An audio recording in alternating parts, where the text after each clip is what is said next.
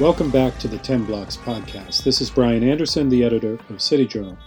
I'm recording today under partial lockdown from my home outside New York, and I'm joined today by my colleague Steve Malanga remotely as well. Steve is our senior editor at City Journal and a senior fellow at the Manhattan Institute. He's joining us from his home in New Jersey, which has its own stay at home order in place as well. Uh, it's been a difficult couple of weeks here in the New York metro area, as I imagine it's been for many of our listeners. Uh, but the City Journal team has been hard at work, and if you visit our homepage, you can find our extensive coverage of the crisis. Over the last week, City Journal has published uh, a, a, long series of articles on the situation, uh, including Seth Barron on reforms to help uh, New York City's hospitals fight the outbreak, Nicole Gelinas on the prospect of a fe- federal bailout for the region's transit system, uh, Guy Sorman on why he holds the Chinese Communist Party guilty of starting the pandemic, uh, the virologist Peter Kolchinsky on vaccine development, uh, the Italian professor Flavio Felice on his experience living under quarantine in his hard struck home country, and much, much more. Uh, we've, we've created a landing page or vertical on the website where you can find all of our coronavirus related articles, which we'll link to in the description.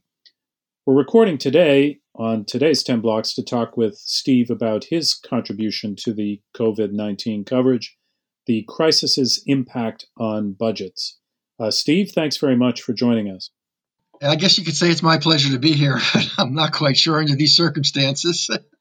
Uh, now, as as we're speaking, states across the country are spending, or they're preparing to spend, an enormous amount of money to fuel the resources to fight the coronavirus, and of course, uh, there are shutdowns across the nation in many cities and many states uh, to try to contain its spread, which is having a pretty big economic impact. All of this is is uh, understandable. When you combine these shutdowns and the spending with the loss of tax revenues from tourism, sports arenas, conventions, along with what we've seen, at least until today, on the stock market, it's looking like this will be a real problem, a big disaster for state and local budgets everywhere. Uh, before we get into that, though, how how were the budgets looking before COVID nineteen? They've been spending years kind of re- rebuilding from the Great Recession of 12 years ago now. What was it looking like right before this this uh, viral pandemic? Well, the last two or three years have been crucial because essentially the recovery, almost for a decade after the Great Recession, was uh, the slowest recovery of state and local tax revenues really since World War II. And as a result, it took states on average until 2016 to get back on an inflation adjusted uh, budget to where they had been in 2007. So that's a pretty big hit. But these last three years have been much better, and including the gains in the stock market, which have really helped state pension funds, states were in much better shape. Um, the problem now is that um, after this long uh, expansion, which was mediocre for so for so long, you could say that their fiscal position is um, certainly better than it was, let's say, three years ago when people were, uh, uh, you know, worried that a new recession might be just around the corner. Um, but it's nowhere in a position to uh, compensate for the level of shutdown of economic activity that we're starting to see and so, literally every day, states are coming out with new projections about how much money they can lose. And in particular, what we're seeing is it's fairly broad because if you're a state that relies on tourism, for instance, that's one thing that's taken a hit. If you're a state that relies on, um, let's say, financial markets, that's something else that's taken a big hit. If you're a state that relies on energy, that's a third thing that's taken a big hit. So um, it's, it's going to be pretty difficult for any state to uh, escape this, uh, this this bloodbath that's occurring right now. Certain states' uh, tax environments uh, will will be a problem here too. Those in particular that rely heavily on high earners, right? Yeah, so basically what's happened is, you know, uh, over the years, some states have um, have uh, added a lot of progressivism to, to their tax uh, um, uh, structures. They tax people at higher rates, people who earn more money. Um, those kinds of tax structures are just inherently more volatile. We saw this in 2008, for instance, um, when California lost. Uh, during the financial meltdown of 2008, it basically saw its tax uh, income tax revenues alone shrink by seven billion dollars.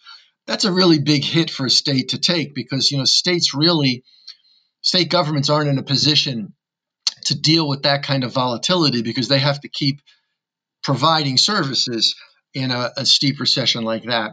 So you have a bunch of states, in particular uh, New York, uh, Connecticut, and uh, California, which are extremely susceptible to uh, the kind of downturn that we're seeing now, particularly the really big slump in the stock market. California, in particular, gets a substantial amount of its revenue from high income earners from what's known as capital gains. And capital gains meaning basically when you make a big gain in the stock market and then you sell your stock, you know, that's counted, that's tax. And so uh, it's estimated, for instance, that for people in California who earn over a million dollars a year, as much as 25% of their income comes from capital gains.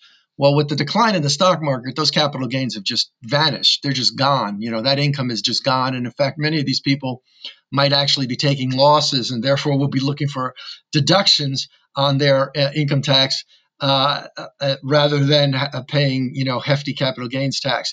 So that's a very big number. And uh, it's going to affect New York and California particularly hard. You mentioned oil states. Uh, what's the picture look like there? And uh, what's going on apart from the COVID crisis uh, to drive down oil prices? Well, it's related because essentially what happened was as soon as as soon as we saw economic activity starting to shut down around the world, particularly things like you know again airlines not flying uh, and other kinds of transportation, you know tourism taking a hit, uh, oil prices started declining. Then Saudi Arabia and Russia got into essentially a, uh, a price war, which drove down the, the, the numbers uh, much further. Uh, what we have is we have states uh, uh, around the country where they produce a lot of energy now. You know, America has become the leading producer of um, of oil and natural gas over the last decade. But many of the states, like New Mexico, Alaska, Texas, Oklahoma, they essentially oil is so important to them that they essentially, in their budgets, project what they think oil will be over the next year. Most of the projections are in the $50, $55 to $60 a barrel range, but uh, oil's been trading down below $25 a barrel. It's just sunk basically in the last couple of months. So that's going to mean tens of millions, in some cases, hundreds of millions of dollars um, in uh, less in oil revenues. Alaska projects that if the um, if prices don't recover substantially uh, next year, they could lose half a billion dollars in um, uh, in oil revenue. Um, Texas, uh, one Texas taxpayer group says that every one dollar drop in a barrel in the, the price of a, a barrel of oil uh, cost them $85 million in uh, tax revenues. And again, uh, the, the prices dropped between 25 and $30. So that's a, that's a lot of 85 millions when you start doing the math. Wow. Uh, towards the end of your piece, you, uh, you shift to the question of pension systems, and they really raise some of the biggest challenges that states are going to face from this downturn. Uh, why, why don't we talk a little bit about that? What's that picture looking like? Well, the problem was again, this was a picture that was not looking very good even before the you know uh, uh, what's going on now. And essentially, what happened is, you know, in 2007, um, state pensions were on average about 87 percent funded. Then you had this deep decline uh, in 2008 and 2009, and even though we subsequently had an 11 year economic expansion and an 11 year bull market, uh, state pensions didn't recover. Uh, they were probably somewhere, we don't have exact numbers on like day to day, but so it always takes six months or so for the numbers to come in. But even with the with the rise in the market that we had seen to to new heights, they were probably about 75% funded uh, before this dramatic drop in the marketplace. So you've already have a situation where you had a long recovery and a long bull market, and yet the pension systems had not been able to make up a substantial chunk of what they lost during 2008 and 9. And people ask me, you know, why this is the case because of course the market recovered and went well beyond where it had been even back in 2007. But what happens essentially is um, a lot of these pension systems are uh, are um, they're, they're designed in a way that the money is two thirds of the money almost is supposed to come from assets that are in the system itself. Once you have a tremendous decline in assets, like we saw in 2008 and like we're seeing now, what happens is that cities and states are supposed to then put more money into the system. The way the system works is the, the, the, new calculation says, okay, now you have to make up for some of this by putting more taxpayer money in. Well, the problem is that a recession, like we're in the process of experience now, is pretty much the worst time for cities and states to put more money into the system because they simply don't have it. They're spending it on other things or their tax revenues are declining. As a result of that, you know, rather than increasing uh, uh contributions, cities let them and states let them lag, and so you know they they they have a harder and harder time catching up. Now we're in a situation where we've seen this tremendous decline in the market, and unless it really bounces back quickly, we're probably, once we do the numbers, we're probably going to say that on average, state pension funds are only maybe 65% funded or so. That's really a very troubling number because it means that probably a dozen or so pensions, the worst funded pensions, are down below 50%. Problem with this again is it's almost becomes you're, you're, you're essentially spinning your wheels in place because the lower the funding goes, the larger the amount of money you're supposed to put into the system.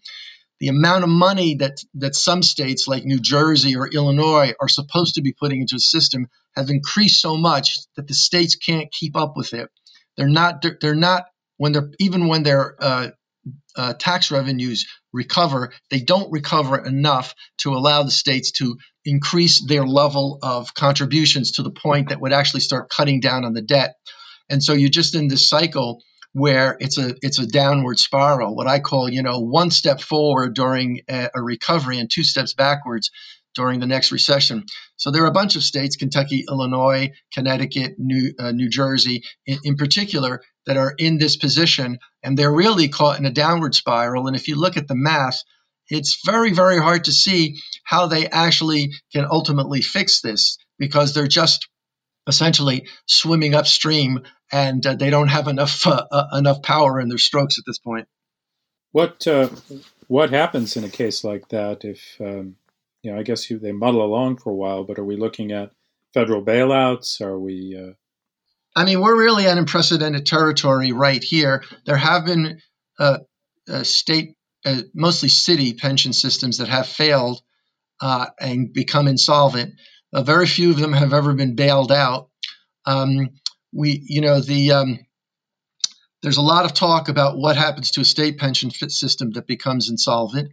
Um, uh, you know, it, and we don't even really know how, let's say, a court would would rule on a case like this. Um, uh, we're, we're, really in uncharted territory. I really doubt that we're going to see federal bailouts of this sort because the whole talk of bailing out the pension systems for states that have um, not adequately funding their systems does not play very well in Washington among representatives of states that uh, have put the money aside and that don't have this problem. Um, many of these, um, uh, many of the congressional representatives from these states, both Democrats and Republicans, have said over the years, um, our constituents don't want us bailing out other states when we've paid our bills. So uh, we'll have to see what happens, but we really are on uh, unprecedented territory in that respect. More broadly, and uh, as you say, we are in uncharted territory. What what's going to need to happen to get this uh, ship righted more broadly uh, post crisis? Well, you know, first of all, the states are going to definitely look to Washington for some aid. They've already they've already Washington has already determined they're going to help out the, uh, the Medicaid program, which is the joint state and federal health care program, um, and they are putting Washington is also putting money aside to help. Uh, broadly speaking, uh, states ramp up their healthcare systems. Uh, we did, of course, during the um, in the in the aftermath of uh, 2008 and 2009, we did have a federal stimulus bill for states and cities that was about 250 billion dollars. I'm I'm expecting a, a, another stimulus bill, but that's going to be a battle in Washington.